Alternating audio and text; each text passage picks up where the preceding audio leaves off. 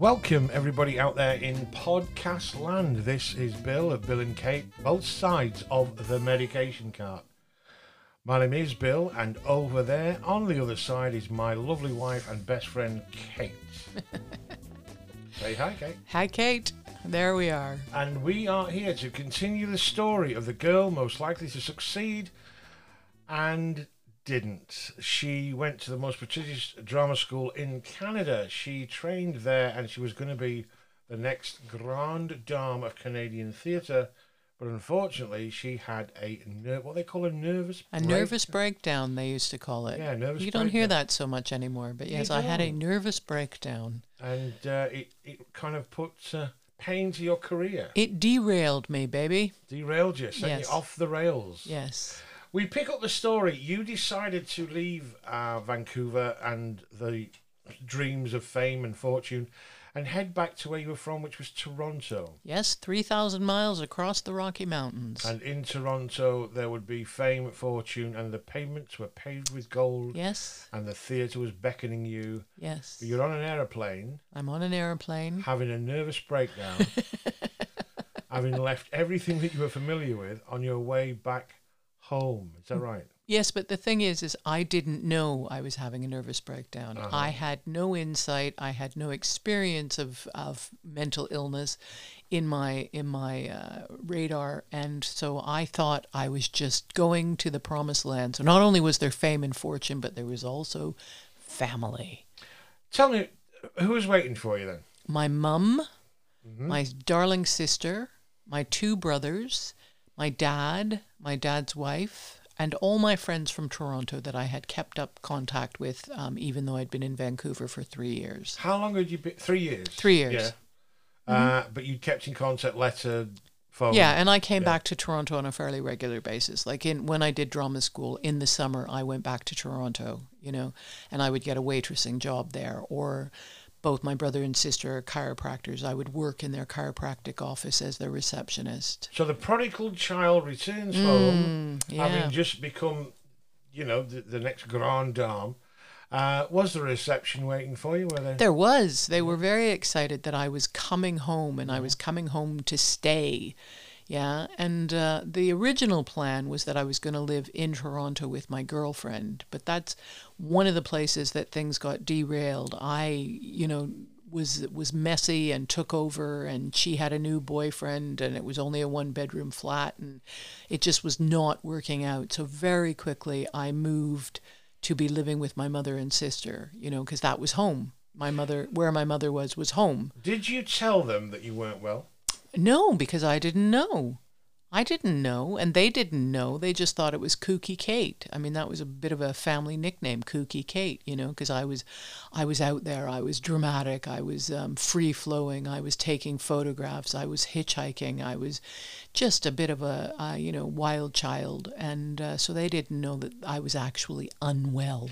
You said that when you got on the aeroplane in Vancouver, that you had some idea that you might be mentally not well. Well, I knew that I wasn't happy, you know, which is why I was leaving Vancouver. And I was very sad, you know, and very jealous of the successes that some of my classmates were having. And uh, I was very overwhelmed by the work I had been doing, you know, teaching at the college level and uh, doing. Uh, teaching and directing That's One from my side of the medication cart. I am more interested in the fact that you didn't tell your family that you were bringing some baggage back with you. No, because I didn't know. I just thought that I, uh, you know, had to find myself in the next journey that I was on, and all the signals sounded very good. Right, I got an audition as soon as I got back to Toronto in one of the biggest theaters, and I went out and I bought the play so that I could read it, and I was all prepared and I was all ready, and I got on the bus into downtown Toronto and the subway, and I went and I did this audition, and everything was going to be fantastic. And what a sign from the heavens and the goddesses who were watching out for me. And uh, nope, didn't get the role. So you know, there I was, the the girl most likely to succeed, and I was waitressing, as you do. So you, you went to stay with your friend. That was all on the cards, ready to do, Mm-hmm. and um, you made a complete mess of that. Basically, yeah. So that didn't work out. Yeah, and I and I was doing all sorts of things at the same time. I was chasing after a couple of boys, and uh, I was uh, I I went out with a friend and I had a couple of beers out on the street, and I got a ticket for drinking in a public place. You know, Whoa, whoa, so you got a what? I got a ticket for drinking in a public place. So what I'm trying to portray to you Do, is do you get into trouble for drinking on the streets in Canada? yeah, this is this was it. Is you could have a drink if I'm not mistaken in Vancouver, but if you were in Toronto, you would get a ticket. For Oh, I it. see. So so there was a, a big um, adjustment because Vancouver is much more freer uh, and Toronto's much more conservative. So I was I was adjusting to that as much as anything else, and uh, and uh, I had a uh, little affair with one of these boys that I was chasing after, and so I went the next day to the hospital, and I got um, from emergency a morning after pill. So I was messing with my biochemistry, which I didn't realize was going to send me into this breakdown that I was about to have. And I went to my other girlfriends who had just had a new baby, as opposed to an old baby. She just had a new baby, and she too didn't like my behavior. So she said, you know, stay away from me, stay away from my baby. And I didn't understand. I thought that I was fine, but I stayed at her house for a couple of days, and I was up in the middle of the night when she was up feeding the baby, and I was doing yoga with the TV and you know all sorts of things like this. So so I so she found my behavior to be inappropriate and she asked me to leave. So people kept asking me to leave. I went to my other girlfriend's house and uh, she was complaining of a neck ache. I said, Oh, let me give you a massage. So, um, you know, because I come from a family of chiropractors, I've got really good hands and all that. And as I was massaging her, I was getting really hot. So I took my top off, right? So there I was. She had no top on. I had no top on. Her young son came in and freaked out that, you know, what are we doing? You know, um, rubbing each other when we have no tops on and I again was asked to leave that house so I had to find a bus to get me back to the Toronto um, where my Wonderful stories that are happening here. Mm. But were you not aware that you were doing any of this thing and it was totally inappropriate inappropriate? yeah inappropriate is the word that it came to be called but at the time not so much at the time I was hot so what does one do when one's hot? One takes one top off you know what's wrong with this? You know and and So the thing complete, clear, and open sense. I had no idea that I was behaving inappropriately, and and you know I just I took it on the chin that people were asking me to leave, and I didn't really understand. I was and I was also at the time, Bill, having it's a sign, it's mm. a sign type mentality. Oh, it's a sign that I shouldn't be hanging out with her, or it's a sign that I should be, you know, back in the city looking for an acting job or getting a job ushering at a local theater or stuff like that. But what it kept doing was it kept sending me back to my mother and sisters, and they lived a bit north of the city, right? So it was very difficult to find public transportation to get there. So I was hitchhiking from downtown Toronto and stuff like this. Again, I didn't see this as inappropriate, right? But hitchhiking, we're now in the 80s, mm. and hitchhiking is no longer the mode of transportation. You know, in the 70s, everybody hitchhiked everywhere. But in the 80s, we were all worried that we were going to get in trouble if we hitchhiked.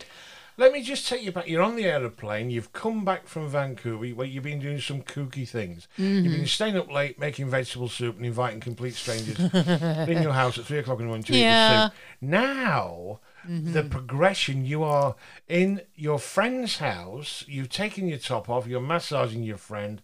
Uh, it's hot. You're hitchhiking your way through through town when you know you shouldn't be.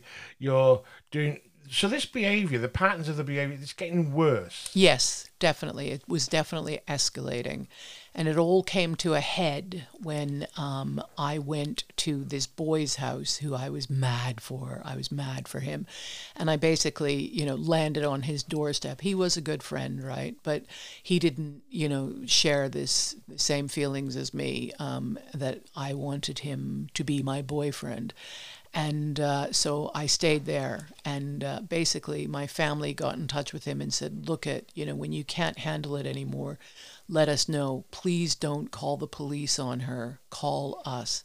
And that's what happened. And I have very little memory of what happened there because by then I was in full blown psychosis. I only know that retrospectively. Yeah. I had no idea I was having blackouts because I was blacking out. And the only memory I have of that time at his house was him and I struggling with each other, pushing each other, and being at the top of the stairs. He was trying to calm me down, and he did he did something else. He put chairs to block me into the dining room so that mm-hmm. I wouldn't come into the kitchen. Mm-hmm. I have no idea what I was doing, what my behavior was. And anyhow, he was good friends with my sister. He phoned my sister and just said, "Get her out of here. I cannot take any more of this." So whether I was you know, cooking or, or baking or writing music on his piano or, you know, which I don't know how to play a piano, but I'm sure I was pretending I did. Um, so he phoned my mother and my sister, and they came down. They drove down in Toronto, and they came to pick me up. And I remember being in the back seat of the car, and and this boy, you know, showing a pair of shoes. Are these yours? This this top is this yours? This piece of jewelry is this yours? And them just trundling me into the back seat, and my mother and sister saying, "You're safe now." Um, and I safe from what? What do you mean I'm safe? So they took me back to their home, and I remember being in that back seat, right? And I remember seeing a um, a drain pipe that was painted like a rainbow. And again, I saw that as a sign. Oh my goodness, the world is right. Look at that beautiful rainbow. And I was going to my mother and sisters, and the only sense that I could make of it was that they were taking me away from this boy's house because I was going to marry him. And a bride mustn't see the groom on her wedding day. So that's what the fantasy was that I was creating for myself was that I was marrying this young man and uh, I was being sequestered at my mother and sister's. So you you've come home. You're in Toronto, and this is where you're from. Yeah. Your family are there. Your friends are there.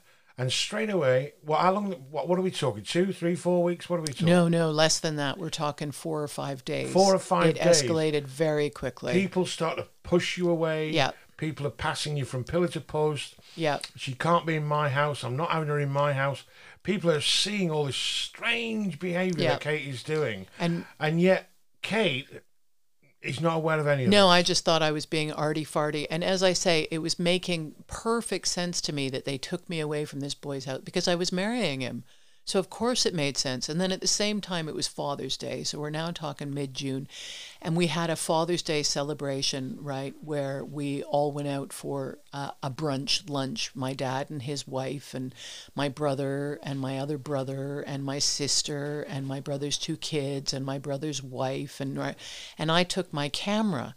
So I was throughout the entire meal up and down and taking photographs and and and archiving this family gathering, and it was fantastic. And thank goodness I'd come home from Vancouver to be part of all this, right? You know, and I I remember quite vividly my sister not shouting at me, but very firmly saying, Will you just sit down? And I, of course, thought that she was, um, you know, uh, um, no fun at all. And, and there they were. They were nipping me and, and they were um, cutting off my uh, wings as I was trying to fly around the table, taking my photographs. So suddenly again, like you did in Vancouver when you were getting on the bus, taking pictures of complete strangers. Yeah, yeah, You thought you were, you know, you were capturing the world, capturing these moments. You were, the, you know, exactly. and you were in charge of the whole thing, the whole caboodle. So, how did your family perceive what they thought you were doing? Well, they at first thought it was just Kate being weird, and Kate hadn't been home, and Kate was, um, you know, an arty farty, and Kate was trying to be a drama queen, and Kate, and so of course they just thought that it was me. And it was about the time that my mother and sister came down to pick me up at this boy's house, and my father had warned the boy, you know, please don't call the police on her if you can't handle it, right? They knew that I was behaving inappropriately. And so when my mother and sister took me home at that point and put me in the back seat with a blanket, um, they knew that action had to happen. So they knew that you weren't well. They knew that I wasn't well. And so my family had a powwow. And my mother and my sister lived together, right? And my mother and my sister hosted a family gathering about Kate. And my father came. And at the time, for my mother and my father to be in the same house, well, that was epic. And so I, of course, misinterpreted this completely as I was thinking, oh, my goodness gracious, I have been home for only three days and already my personal power has meant that my family are gathered.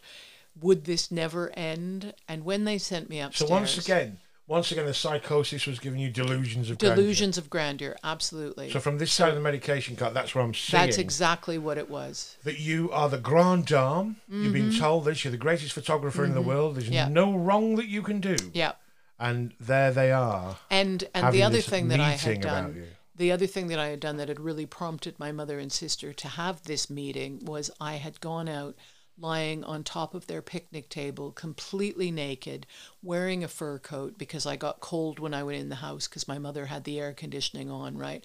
But I was lying naked on top of the picnic table with garlic bulbs taped to my breasts because by now I had a very bad chest cold and I knew that garlic was good for a cold so why not tape it on your tits go outside and bake So there you are. You've come all this way. You brought Mm-hmm. the power from Vancouver. you are the grand dame. You've reunited your family. I have. You've upset an ex-boyfriend. You've asked a, an ex-girlfriend to kick you out. Yeah. You've upset her son. You've upset the baby. Yeah. And now you're about to upset your parents. Yeah, and and the best part, the best part was I was convinced that I was the second coming of Christ. Well, let's leave it there, Kate. What a fantastic, fascinating story. You've got off the aeroplane, and in four days, being an actress, you've suddenly become the second coming of Christ. That's where we will leave it. Kate, thank you very much for your honesty. Thank you. And I am looking forward to finding out about your journey uh, of you thinking that you were Jesus. Is that right? I was in fact. Well, you need this. and I'm sure that's what a lot of people did. Kate, thank you ever so much. Goodbye. While next time. Goodbye.